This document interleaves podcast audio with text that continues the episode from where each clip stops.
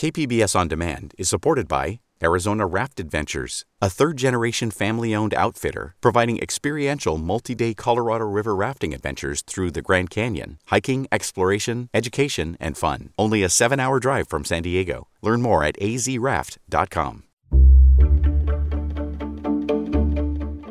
Good morning. I'm Annika Colbert. It's Thursday, May 20th. Vaccinating cruise ship crews. More on that next, but first, let's do the headlines.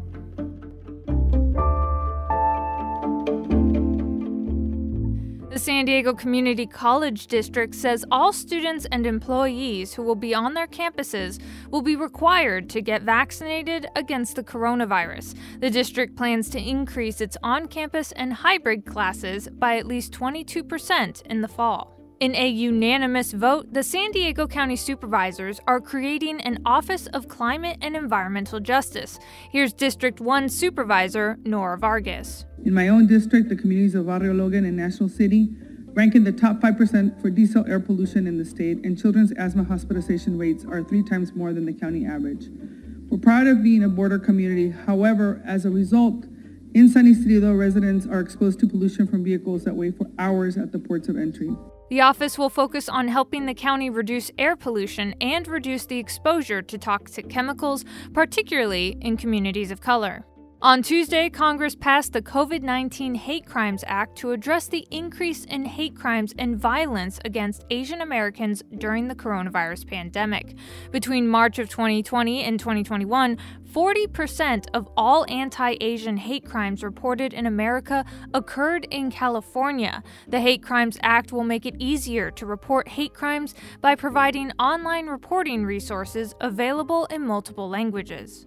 From KPBS, you're listening to San Diego News Now. Stay with me for more of the local news you need. KPBS On Demand is supported by Arizona Raft Adventures, a third generation family owned outfitter providing experiential multi day Colorado River rafting adventures through the Grand Canyon, hiking, exploration, education, and fun. Only a seven hour drive from San Diego. Learn more at azraft.com.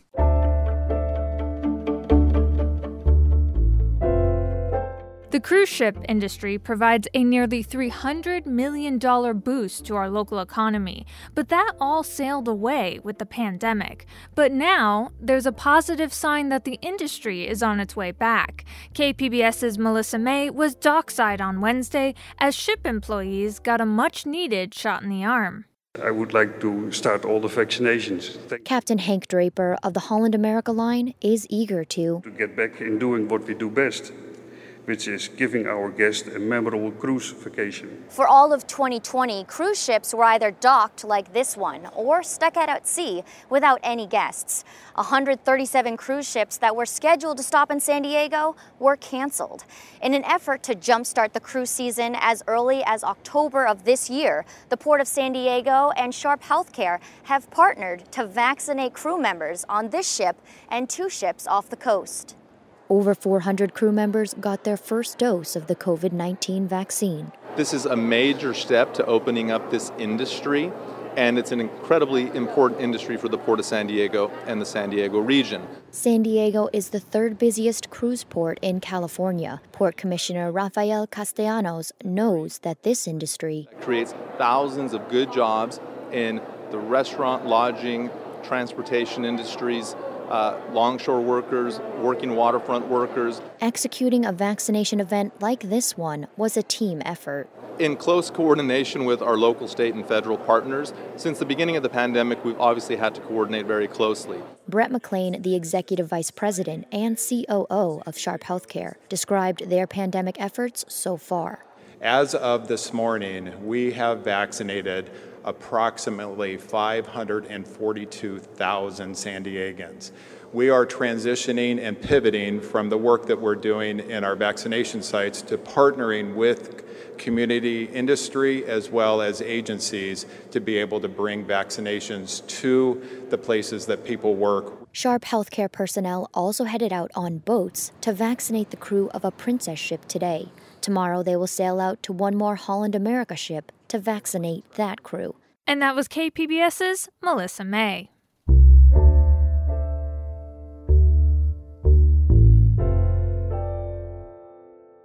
Activists who are calling for San Diego Mayor Todd Gloria to cut the city's police budget and invest more in social services were disappointed this week.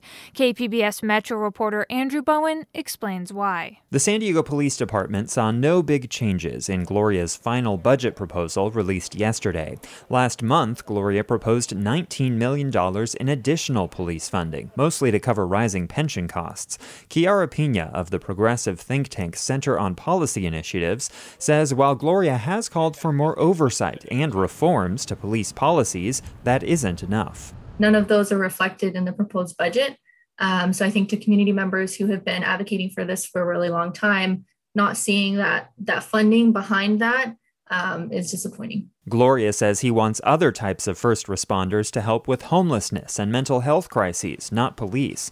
But Darwin Fishman of the Racial Justice Coalition of San Diego says Gloria hasn't yet backed up that rhetoric with action. My biggest concern about uh, Mayor Gloria is actually the issue about courage. I mean, quite often he'd say the right things at the right time, but it's just it's, it's a real issue about believability. Gloria has proposed a $4 million cut to police overtime spending, with some of those savings savings invested in a new police oversight commission and youth gang prevention programs. The City Council will discuss the latest spending plan on Thursday. The final deadline to approve the budget is June 15th. And that was KPBS Metro reporter Andrew Bowen. Community college enrollment plummeted across the state during the pandemic, but KPBS education reporter Joe Hong says local college officials are optimistic about post pandemic recovery. In San Diego, many community college students decided to put their education on pause during the pandemic. At San Diego City College, enrollment dropped by nearly 15% between the fall 2019 and fall 2020 semesters. Carlos Cortez is the president of the College of Continuing Education at the San Diego Community College District. The district itself is about 8% under enrolled right now um, from our target. That's a direct, um, uh, direct consequence, we believe, of the pandemic. Um, you know, we have moved all of our programming online, um, and, and the online environment is not um, ideal for some students and for certain programs. But the pandemic did have some positive outcomes for San Diego community colleges. Cortez says enrollment for vocational training programs like welding actually increased. We have over 75 free job training certificate programs. Um, yesterday, we ran our enrollment and we are eight, 17% over our target. So we are popping at the at the seams in terms of enrollment. Cortez says this trend makes sense. Job training programs are exactly what the country's labor force needs right now for the economy to recover. At Southwestern College in Chula Vista, the enrollment drop was primarily due to economic factors. That's according to college president Mark Sanchez. Many of our community members have either lost their jobs or have had their hours cut, have businesses have been shut down or severely reduced. So for them, their priority is uh, employment rather than trying to go back to school at this point. Both Sanchez and Cortez say enrollment dropped disproportionately for students of color. At San Diego City College, while the number of students in job training programs increased, the number of black and Latino students in those programs went down. And that was KPBS education reporter Joe Hong.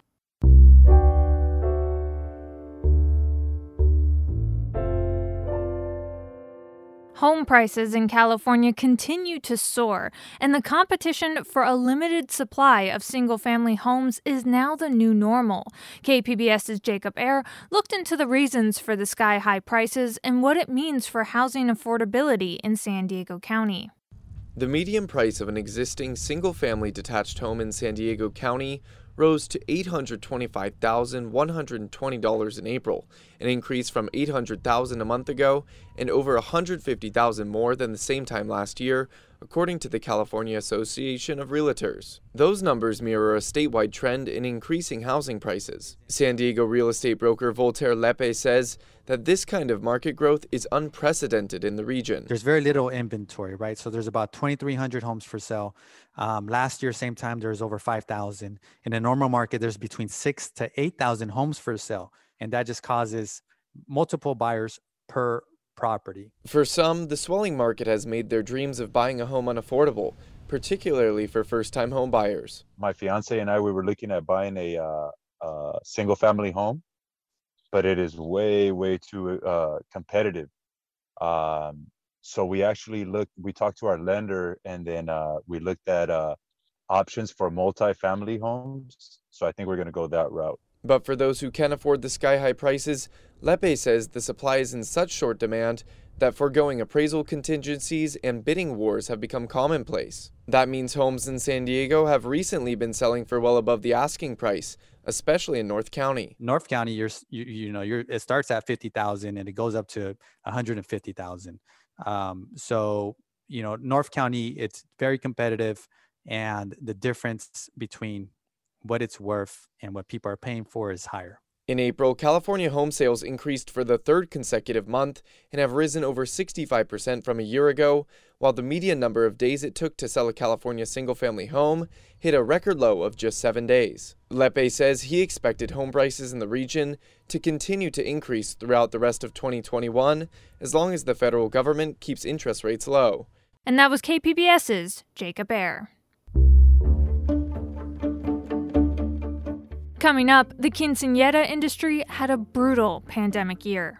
It was so sad, and I was so scared of losing my business. And this is a family business where my kids help me. But there's hope that events are now coming back. Also, today marks the end of the road for a lot of bills in the state legislature. More on those stories next, just after the break.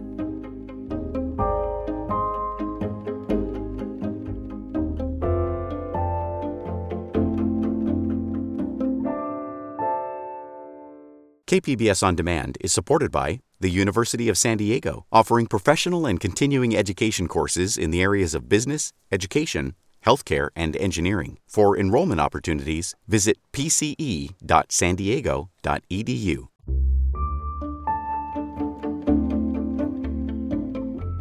Many important events of our lives, like weddings and quinceañeras, were put on hold during the pandemic, and the event industry was hit hard.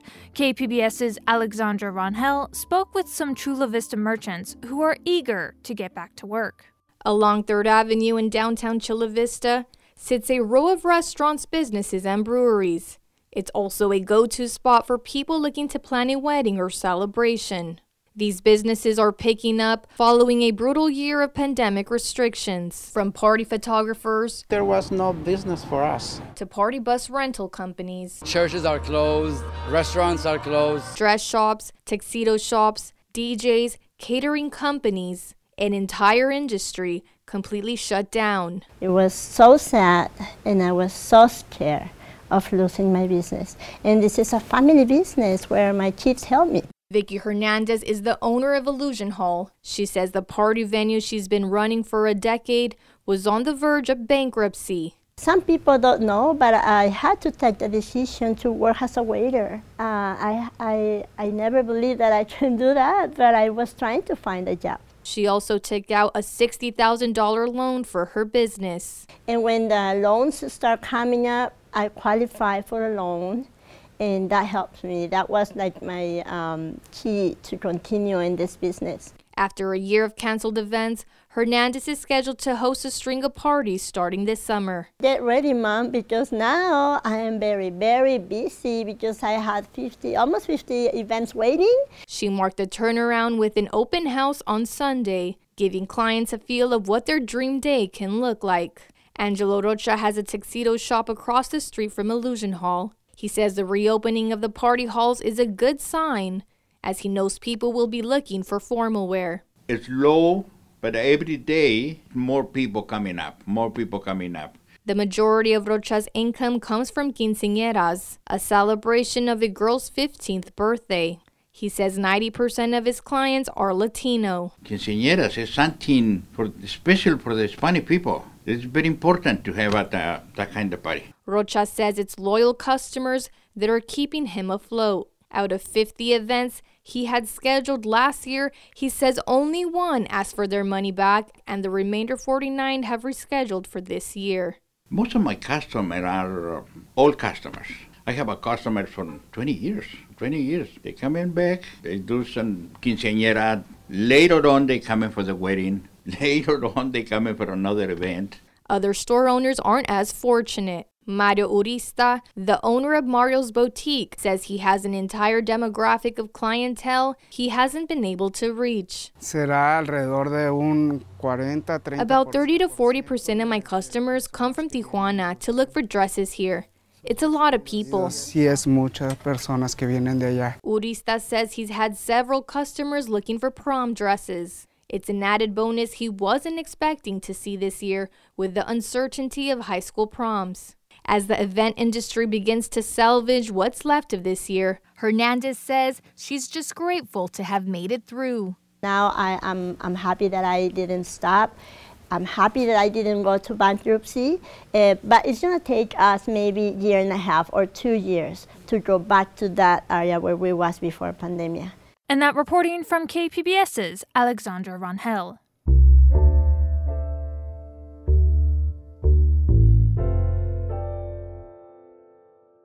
Today marks the end of the road for dozens of bills in the California legislature. Senate and Assembly Appropriations Committees are holding a twice yearly hearing that releases hundreds of bills to the chamber floor for debate, but many others will be held back with little or no explanation.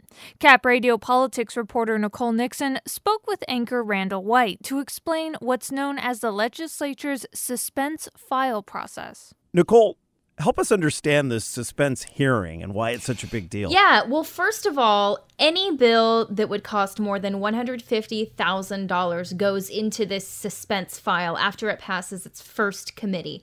So these bills are suspended in the legislative process, so to speak, until this hearing, and they pile up. There's hundreds of them. And twice a year, the appropriations committees in each chamber, the Assembly and the Senate, hold this hearing where they announce which bills in this pile will move to the floor, where they can go up for debate before the entire chamber of lawmakers, and which ones are dead for the year. And it's an interesting hearing because there's this long list of bills. The fate of each bill is read off quickly. It's like kind of like an auction uh, auctioneer style, and the decisions about which bills survive and which ones don't are made before this hearing, but no one knows what's going to happen until the chair reads out each bill's fate. As I understand it, Nicole, the actual votes and discussions around which bills are going to move forward and which ones are held back do not happen in a public hearing. These decisions are made behind closed doors. Why is that? Yeah, that's right. And, you know, I actually posed that same question to Mike Gatto. He's a former lawmaker and he chaired the Assembly Appropriations Committee for a few years. And this is what he said. I think it would strike people as a little bit disrespectful if certain bills were torn apart publicly. You would have the staff who are subject matter experts tearing apart their bills and saying like this is really a bad idea. Now, clearly, not every bill is a terrible idea, and Gatto says probably two thirds of bills do pass out of appropriations. And I do need to note here that all the bills have a fiscal and a policy analysis done by nonpartisan legislative staff, and that analysis helps lawmakers with this sort of cost benefit analysis. But, Randall, from what I gathered in my reporting, these closed door discussions about which bills to kill and which ones to move are very frank conversations, maybe not the more respectful and collegial conversations we uh. usually uh. see lawmakers having with each other. And I also heard that there's just not a lot of time to have open debate about 400 bills on a list. It's just faster to go through all of them this way. And at the end of the day, real quick here, the final decision is up to the appropriations chair. So these two lawmakers, one in each chamber, hold a lot of power. Uh, why is a hearing done in this mass fashion? Why do it all at once? Well, it's not until around this time of year that lawmakers have a very full picture of the state budget. So they don't know how much money they have to spend. And they let all the bills pile up this way so that they can have that big picture look at all the requests and then they go through and decide what they can and can't afford and what they do and don't want to fund. Another reason is that, you know, inevitably different lawmakers may introduce bills that are similar or that touch on the same topic. So that gives the Appropriations Committee the opportunity to kind of pick and choose which one of those bills to move forward so lawmakers aren't spending time debating the same subject over and over. That was Cap Radio politics reporter Nicole Nixon speaking with anchor Randall White.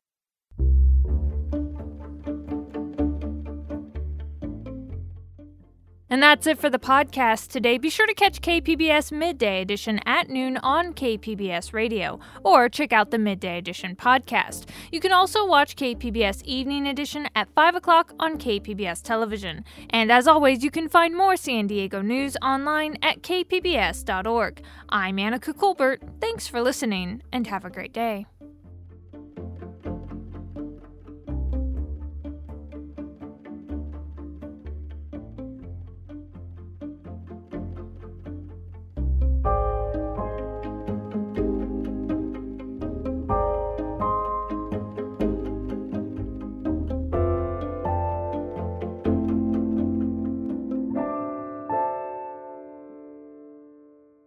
KPBS On Demand is supported by the Museum of Contemporary Art San Diego, offering visitors to the La Jolla campus special exhibitions, collection galleries, coastal vistas, seaside dining, and more. MCASD.org.